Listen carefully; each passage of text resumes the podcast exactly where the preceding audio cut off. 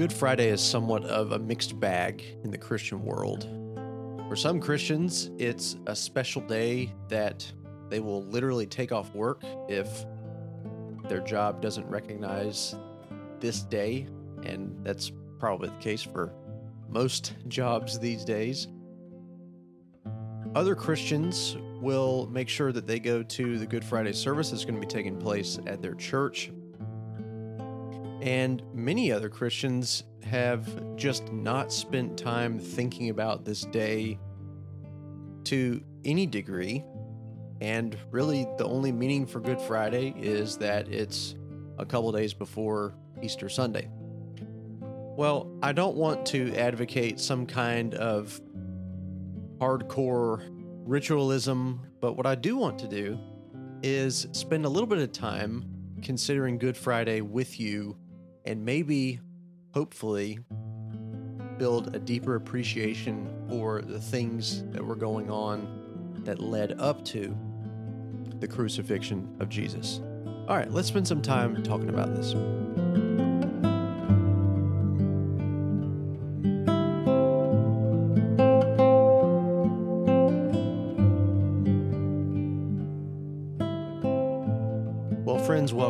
Better Bible Reading Podcast. This is Kevin Morris, and I am glad that you have decided to join me for today's episode as we consider Good Friday. And it is Good Friday on this very day. And again, I don't know what that term means to you. It can mean a lot of different things to a lot of different people, but of course, the general idea of Good Friday is that it is the day in which we acknowledge the crucifixion of Jesus Christ and anticipating the resurrection of Jesus Christ on Easter Sunday.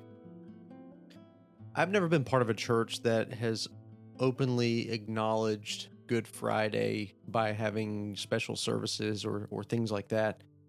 What I have done in the past, though, that I have really benefited from, and honestly, I haven't done this in a couple years, is there was a, a time where on Good Friday, I would go uh, either I would take off work early or I would just wait until after work. And I don't live all that far from the beach. And so I would drive to the beach, have my headphones and my audio Bible, and I would just walk up and down the shore listening to the passion narratives from all four gospels.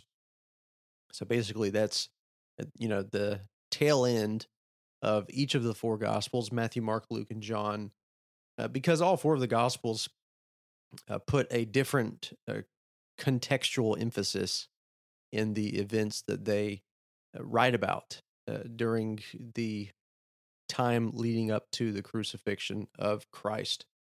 And I found that to be a really helpful exercise just for me to get kind of a panorama of all of the things going on in the Last Supper, the betrayal and rest of Christ as he stands before both the Jewish leaders as well as the representatives of the Roman Empire. And just be able to see all of that in the fourfold witness of Matthew, Mark, Luke, and John is really powerful. And of course, you don't have to go to the beach to do this. You don't have to listen to it on the audio Bible. You can simply read these from the luxury and comfort of your own home or wherever you are. But I just wanted to throw it out there at the very front end of this conversation to say that there are some kind of fun and interesting ways for us to consider Good Friday by reminding ourselves that the front end, or we might say the foundation of Easter Sunday, the resurrection of Jesus Christ, is what happened on Good Friday. Now, I've always found Good Friday to be an interesting way to describe the day because most people, when they think about Good Friday, if we're talking about the betrayal of the Son of God, if we're talking about the wrongful crucifixion of Jesus Christ, entirely innocent, entirely obedient to the will of his Father, a man without sin, the Son of God Himself, fully human, fully divine. There's nothing good about that. Good is probably the most opposite of the kind of things that were happening on Good Friday. And so it would be more fitting to call it Bad Friday or Evil Friday or something like that. But of course, the idea of Good Friday has not to do with whether Jesus deserved to be crucified or whether he truly was guilty in the eyes of the Jews or the Romans, but it has to do with what he did for us. It was a loving sacrifice to take our penalty for sin away and to bear it himself. That's the good news of Good Friday. What I want to do is not necessarily go through all of the events that were taking place that led up to Jesus' crucifixion uh, the morning of Friday, as it were. But instead, what, what I would like to do is rewind and consider the foundations all the way back in Genesis. And this won't be an in depth study or anything like that. But what makes Good Friday good is our ability to understand what was going on was far more than what meets the eye. That's kind of the irony of Jesus' 12 apostles who were alongside him, the crowds, the Jewish leaders, Pilate himself. All they could understand, and of course to varying degrees here, all they could understand was the face value of the situation unfolding. Jesus, in fact, even told his 12 as he was on his way to Jerusalem on three separate times, he predicted the betrayal, arrest, and crucifixion and resurrection. And he says that they wouldn't understand these things on the front end, but they would understand them later. And of course, in the upper room in the Gospel of John, when Jesus is speaking to them, one of the things that he tells them is that when they receive the Holy Spirit, the Holy Spirit himself will bear witness to all the things that Jesus had already told them and basically give them that glorious spiritual light bulb moment. But at least as things were taking place, there was very much a face value interpretation. Even the Roman guards who were standing there before Jesus as he was being crucified, it was a face value event until Jesus dies on the cross and they start to see all of the things happening and they profess truly this is the Son of God.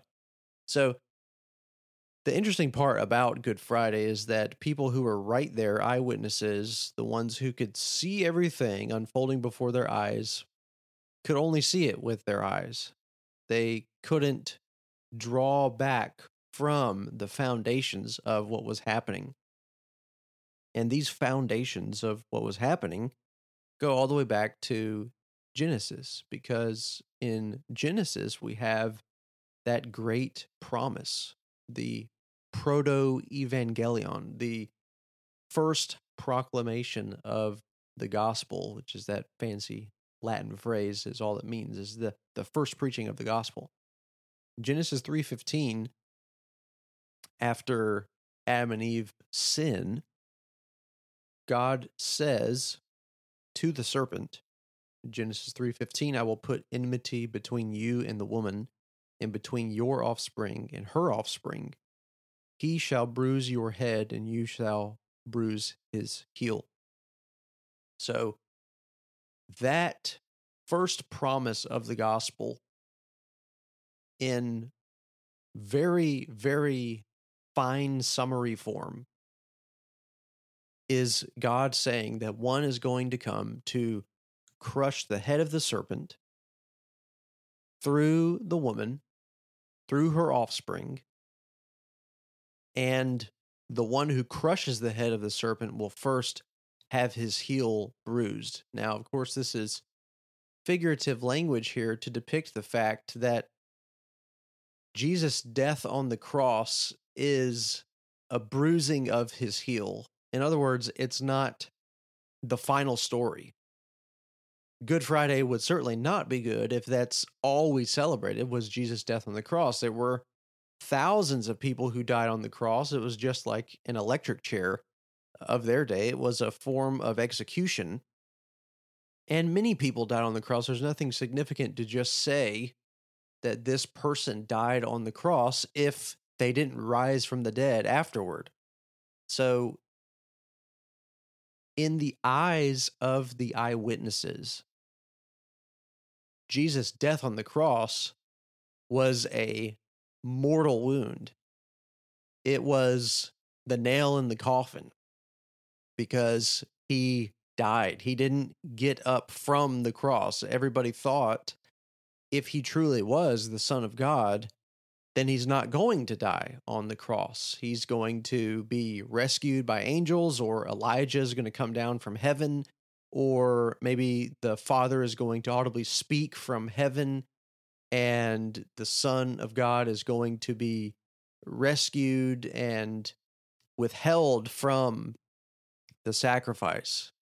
Uh, similar all the way back to Genesis 22, as Isaac is offered by his father Abraham, or at least attempted uh, to offer his son Isaac on the altar, that Abraham, being obedient to God to sacrifice his one and only son, that of course at the last minute, God rescues his son and provides a sacrifice uh, from the animal there that they saw so Isaac is never actually sacrificed. The son is rescued at the last minute. So that kind of idea, how much more should that be true for the Son of God himself? He should be rescued at the last minute. But of course, the story of the cross is that the Son of God was not rescued. He was not uh, pulled out at the last minute.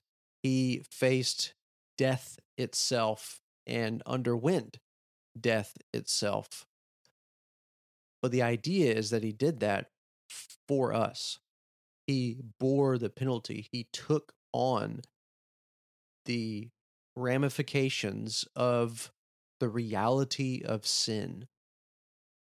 As Genesis 3 gives us, again, probably a chapter in the Bible that we would describe as bad, maybe even the worst chapter in the Bible because after the the good news, after the good and very good idea of Genesis 1 and 2, you get to Genesis 3 and suddenly things come crashing down. The fellowship with God that Adam and Eve enjoyed was distorted, it was severed, it was done away with. Instead of fellowshipping with God, they hid from him. Instead of loving God and obeying him, they transgressed, they sinned, they disobeyed. Even after God had said that the one who eats from that tree of the knowledge of good and evil would die. So the wages of sin is death. And we have the saddest reality for all that proceeds throughout the history of mankind presented to us right there in Genesis 3. So you could say, with the exception of the passion narratives in the four gospels, that Genesis 3 is the darkest chapter in the entire Bible. However, it also is where we first find the gospel proclaimed and foretold in that 15th verse of Genesis chapter 3. So while it is a very sad reality for mankind in Genesis 3, it also calls us to look ahead to Jesus Christ as he comes on the scene and takes on uh, the penalty of sin on our behalf. An interesting thing that I was thinking about not too long ago was the idea of the choreography of the passion of Christ throughout the four gospels. Now, I, I mentioned that each of the four gospels present a different aspect or different element or different vantage point of the things that are going on as Jesus uh, leaves that upper room with his disciples after going through the Last Supper with them. And you have different points of emphasis given to us in Matthew, Mark, Luke, and John when he's arrested. So you have dialogue that's shared with us in some that isn't shared with us in others. You have extended dialogue that's shared with us, like in the Gospel of John, for example, in the events leading up to Jesus' crucifixion, where he's speaking with the high priest, he's speaking with Pilate, and it has that idea of truth. And Pilate asked that famous question, What is truth? and all of that. So it is well worth our time to analyze all four of those to get a great summarized picture of the events. But in all four, it's fascinating that the events taking place before the eyes of everybody there was simply at face value, was simply not recognizing that much more is going on than what meets the eye. And one of the things that I find really interesting here is the symbolism of the events right up to Jesus' crucifixion. I'll, give you an example of this. So, when God gives the directed attention to Adam in Genesis chapter 3, remember, after Adam and Eve eat of the fruit, God addresses the serpent, Eve, and Adam directly. And there's a different element of cursing that comes toward each of them. Well, in verse 17, God addresses Adam and he says, Because you have listened to the voice of your wife and have eaten of the tree of which I commanded you, you shall not eat of it. Cursed is the ground because of you in pain you shall eat of it all the days of your life. Thorns and thistles it shall bring forth for you. Now, that's really interesting to me because when we think about how Jesus is the fulfillment of two verses prior, that he's going to be the one that comes to crush the head of the serpent, while it looks like he faces a mortal wound, much more than just a strike at his heel, we, we find that Jesus' death is not final, that he does rise from the dead. And so it is simply a striking of his heel. Meanwhile, because Jesus conquers death, we find in the book of Hebrews and First John they both speak to the fact that Jesus' death destroyed the works of the devil and it overthrew the one who brought death into the world. And while the guilt is laid on Adam, it was, of course, the serpent, the devil, who tempted Eve and Adam as well. And so it's directed at the devil by saying that Jesus' death destroyed the one who had the power over death, the devil. And Jesus coming into human history and conquering the grave, rising again from the dead, destroyed the works of the devil. So we find that Jesus is the one who gives the crushing blow to the serpent. He crushes his head through his death on the cross an unexpected path of victory and his rising again from the dead.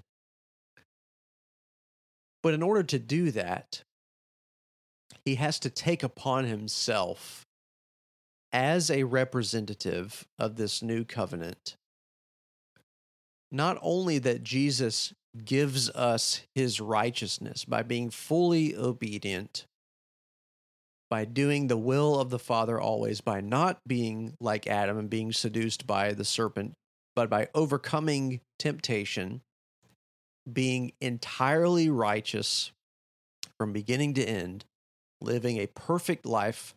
He satisfies the requirements of the law and he gives that to us by faith.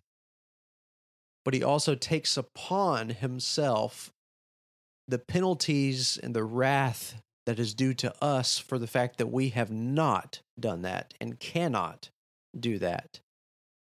Jesus takes that upon himself. He takes the curse upon himself.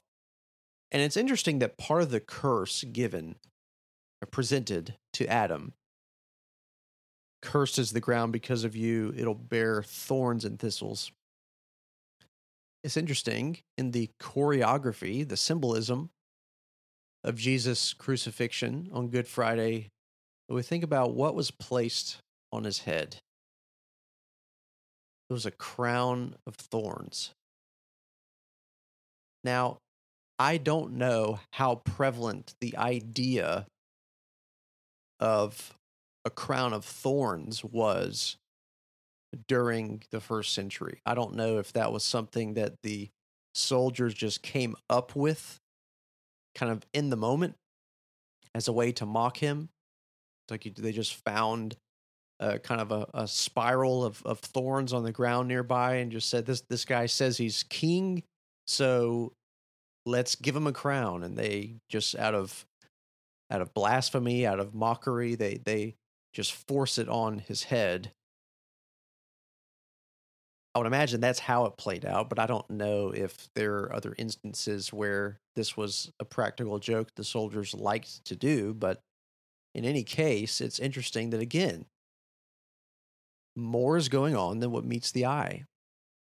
In the eyes and the mind of the soldiers there, they're simply mocking Jesus. They put purple robes on him because he claims to be a king and they put this crown of thorns on him because he claims to be king. And so uh, here is your crown, O glorious king, is the mindset of these soldiers. And yet, the symbolism of it is, is a striking picture that Jesus takes on the curse itself.